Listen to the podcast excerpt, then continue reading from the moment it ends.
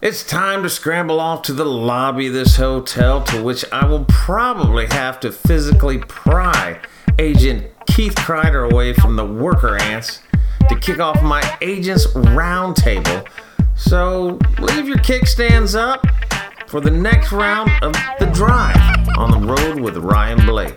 Oh yeah, it's all about the drive, baby. Now there's many reasons why I enjoy this trip. First, walking into the lobby, uh, regardless of what lobby it is, every day, and weaning your way through the masses of GMs and decision makers, agents, and other friends. And there's this buzz, this humming constantly. It might be with agents negotiating pre draft workouts, GMs greeting other GMs, and there's the chatter of rumors, uh, trade possibilities, and sometimes gauging into other pre draft workouts. All right, this is Ryan Blake back here with The Drive, and I'm on the road in Chicago at the Chicago Combine, the pre draft combine. I'm here with Keith Kreiter, the president and CEO of Edge Sports. He's an agent and he's repped over 200 players over the last 20 years. Players like Kendall Gill, John Salley. Uh, he also has Yogi Ferrell here in the uh, in the NBA right now. An agent here in Chicago representing a number of players in the NBA, G League, and this upcoming draft. Uh, you are also representing what many people outside the front offices are calling the mystery man, but we will get to that in a second. Uh, the first thing I want to talk to you about, though, is from an agent's perspective. You know, down in the lobby here, we, you know, all the agents are around. Um, I want to know the process from recruiting signing, managing a player through this draft process. So, where do we begin? Like for you? Well, you know, because I've been doing it for quite some time, fortunately, I've gotten to the point where I could run it somewhat on referral. But what we do is we identify probably the top 25 kids in the draft uh, who we feel have uh, potential to go first round, you know, maybe anywhere from, you know, 25 to 45. Uh, and then we kind of narrow it down a little bit, and uh, we try to uh, sign maybe five to seven guys a year. We keep it really simple. We like to create a family atmosphere, and uh, you know, by the time the uh, season is over, you know, we know who we really want to zero in on. We know who we want to present to, and we probably present to about ten players, hoping to land, like I said, about five to seven. Very intense. For every player I pitch, there's probably a hundred agents that pitch them. Um, and it used to be where a lot of kids um, we're signing with an agent based on their merits. But what's going on today is a lot of kids like to play NBA dress up. Uh, a lot of the kids are bought, unfortunately, and they get caught up in signing with people for the wrong reasons. And now, um, are, we, are we talking about the top? We're talking about lottery. We're talking first round. Are we talking all the way through undrafted players? Because you know, because here's the deal. Well, that's a good point, Ryan. I would say you know kids that are probably in the first round it's become a little bit more professional. Let's be fair about this. I was probably alluding to more of the second round type kids. Um, the kids are looking to climb a little bit. The kids were like maybe, you know, 35 to 75, let's call You're saying it. those are the ones that are being bought? A little bit, yeah. And I, I feel like they're making some poor decisions at times because they're just not really looking behind the curtain as to who could help them over a 10 year period. They're getting caught up a little bit in the glam and they're looking mm-hmm, at, okay, who's yeah. providing a trainer in LA, New York, you know, where can I play NBA dress up a little bit? Who's going to pay for everything under the sun uh, leading up to the draft? So I feel like to some extent they need to kind of take a deep breath and look at everything and measure an agent based on how can they help me both on and off and who's going to really be my partner over a 10 year period because you're really building a brand you're building a business.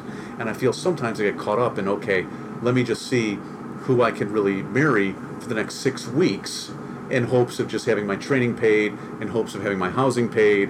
And it's sometimes a little bit of a money grab. Not everybody does it but the kids i feel they get caught up in that make some mistakes. And uh, you know by the time the draft happens and you know we're uh, moving into august uh, very often our phone will ring with, you know, I made a mistake. I should have looked at the totality of what someone can, can bring. Um, let me back up a little bit and go back to the first rounders. I have seen over the years um, that it's become a little bit more professional. Um, guys are actually uh, looking for someone that could really build their brand and uh, really help them way way beyond just the training aspect. Um, so yeah, to answer your question, I think it has gotten a little bit more professional in the first round. But make no mistake, several kids are still bought. I mean, some people will offer marketing guarantees and say, listen, here's 250, 500. Mm-hmm. I'm going to guarantee you I'm going to generate X, and if I don't, Right. you can keep it. And that's tantalizing, right? The kids are pretty impressionable, and they get caught up in that. So, to some extent, you know, I am hoping that between the NCAA and the unions and everybody else, over the years, it does become a little bit more uh, professional, and it becomes uh, there's a little bit more governance because I think the industry needs it. Well, we have, you know, this year we broke uh, records for the number of early entry players. Uh, 236. Yep, two, I think it was 37. Anyway, doesn't matter. um, uh, so we have now we have a testing process. We have a number of, of these kids that are not going to be um, invited to Chicago, so that should be an indication. But um, they do go through the player advisory council, uh, you know, committee. Uh, that's also a good thing It's a wonderful program. I love now, but when you do get someone that is not going, that comes to the combine, uh, gets good, gets feedback that you know what, you're not going to, you could be second round, okay, but you're not most likely not first round. What do you say to a kid that, okay, well, I really want to leave. I could get drafted in in the second round, but second round means you may not be drafted because as we, as you know that a lot of the teams even those teams with multiple picks will sometimes choose an international guy that's under contract and let him develop over there.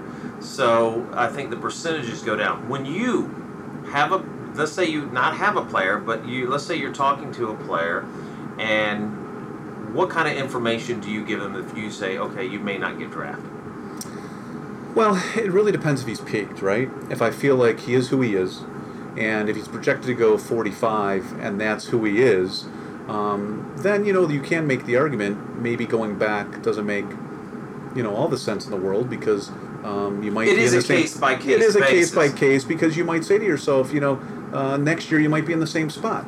But if it's a kid who has wonderful upside, you know, you look at the Keita Bates-Diop kid who got injured last year. And I don't know if he was flirting with coming out or not, but terrific family, wonderful kid, made an awesome decision. I heard a rumor, I could be wrong, that some people were telling him, even though you're hurt, maybe put your name in and see what happens. And I was thinking, geez, you got wonderful upside, you're long, people love you. Go back, have a wonderful year, and you can grow. Because his upside was, was such where, you know, maybe last year, um, no one was even thinking about it because he was injured, and they were Right. thinking maybe mid to late second round, if not undrafted. But if you come back and you have a strong year, maybe you can slip into the top 20. Well, look at what happened. Big Ten Player of the Year had a wonderful year, made his bones, and you know now he's right there, right? He's in the mix for a top 20 pick. So really, it's a case by case basis. But I always tell kids, you know, listen, 236, 37 kids came in. Only 60 can be picked. The draft is incredibly difficult because in the second round, you know, after about 35, 36, 40, uh, teams start throwing darts, right? And they start throwing darts overseas to stash. So, you know, you probably are seeing maybe a third of the draft, half the draft international kids now. So it's really, really difficult to hear your name. So unless you're a surefire kid, you might think about going back to school, especially if you're close to graduating. If you're a junior thinking about coming back for your senior year and you're really on the bubble, you got to go back, get your degree, and give yourself a little bit of a floor. If you're a freshman, sophomore, you're getting some love in the low first, high second, you know, maybe, you know, I see the virtue of that, but go through the NBA program that talks to all the N- NBA teams to determine where you sit. They're very good at determining that range. I love that program, and I think every kid must start with that program and kind of go from there. But uh, you got to be very careful. Now, it's interesting with the advent of the two-way. Um, some kids decide or can decide to maybe stay in because they think, you know what, I'm not a lover of school anymore. Um, you know, uh, I don't know how much better I'm going to get. So maybe what I'll do is even if I'm not picked, I'll have a little bit more leverage because if I have a good name and I do well in workouts, even if I'm not selected, I'll have maybe five, seven teams that want to sign me. I'll have some leverage. I might be able to get some guaranteed money and or get a two-way. And if you get a two-way, not a terrible thing, especially when the max days are 45 at a proration of 4,600 a day. Run the math, not a bad living. Yeah. And even if you get a, an Exhibit 10, which is 50000 to go to camp today, and the salary has moved up, the uh, level A in the G League has moved up to 35000 plus the 50 that's 85 you know, you say to yourself, do I want to make $85,000 or go back for, for college? So it's a it's a more difficult decision today with the advent of the two-way, I have to say. So uh, here, here's a question. sense? Yeah, absolutely does. Now, I got a question for you. What do you tell a kid? Okay, goes through the draft. Whether he gets, uh, let's say he's undrafted, okay, and he asks you the question, what should I do? Should I try to get a contract where I can make decent money or maybe better than what I can make in the G League? Or should I go into the G League right away? You know, to me, that's such a personal. That's a that's a case by case basis, and that's really a personal question. Um, some kids decide that you know what, I'd like to be in someone's program. I don't care that I'm not making a lot of money. I want to stay stateside, prove myself, position myself, and hope for a call up. I think as a rookie, it's very difficult to get a call up, so it's a risk. Um, but let's face it, if you play well in the G League and put up numbers, even if you're not called up, you are that much more marketable overseas. So there is a benefit to that. But, you know, I tell most kids that it depends how close you are. If in fact you're not drafted and you go to Summer League and you have a good Summer League and a team locks in on you, and they say, honestly, I don't know if you necessarily will be able to make our roster, but we like you, we want you to stay close. If you have an open, honest conversation with a club and they feel like you are better off staying staying stateside, then I would consider that because you're really right under their nose and they're going to be watching you all year and there's there's uh, you know um, something to be said for that. But if a kid doesn't have any idea as to how close he is and he's just throwing a dart and jumping into the G League and hope to get called up, I think that's silly as a rookie. I think you're better off going to Europe, playing well, get on a platform, get to one of the better leagues like Belgium, Italy, Spain, France, and have a good year. And we've seen whether it be Patrick Beverley, whether there's a bunch of names out there now where guys have stayed in Europe for a couple years, have done well, and have signed guaranteed contract. They've bypassed the summer league route. And even if you didn't get a guaranteed contract and you played well overseas, um, you could certainly make a run again by coming through summer league and doing your thing. So, you know, there's nothing wrong with going overseas and, and, and making a decent buck, but uh, it's really a personal decision. Yeah, I, I think it's a it's a case by case situation. It so is. here's here's my my thoughts on that. If your name is hot, and that means if you have some attention, uh, you've been scouted. Let's say you're a senior coming out. I think it's an investment of your game. First off, because you're playing in a league. If you go to the G League, okay, if you go to the G League, you're playing uh, with uh, you're, you're in an NBA system, NBA coaches. Uh, you're in the most scouted professional league in the world. Yes, you can get uh, 10 day contracts. Uh, you got NBA trainers and so forth. Sometimes, especially now, when you do go overseas, whether it could be Germany, could be Italy, could be wherever, most of the scouts, when they have to go over there, they're either scouting uh, draft future draft eligible players that are prospects, kids that they may have under contract, and so forth. And if you invest in that game and give you that opportunity to improve, and you then think, okay, you know what? I'm not getting those looks here in the G League. I'm not getting those 10 day contracts. Now, those people, because the G League is so strong that they are now those leagues, you know, especially Spain, Joan Roca, I know I've talked to a lot of they take Joan these, you know, Joan. Yeah. Okay, so they look at those, their worth is more. And 100%. opportunities and more. And it's about opening the doors Hundred wider and wider. As I said earlier, and I think you're nailing it, that one of the benefits of playing in the G League, if you're not called up, is that you are building your brand. If you put up numbers, people all over the world absolutely respect that.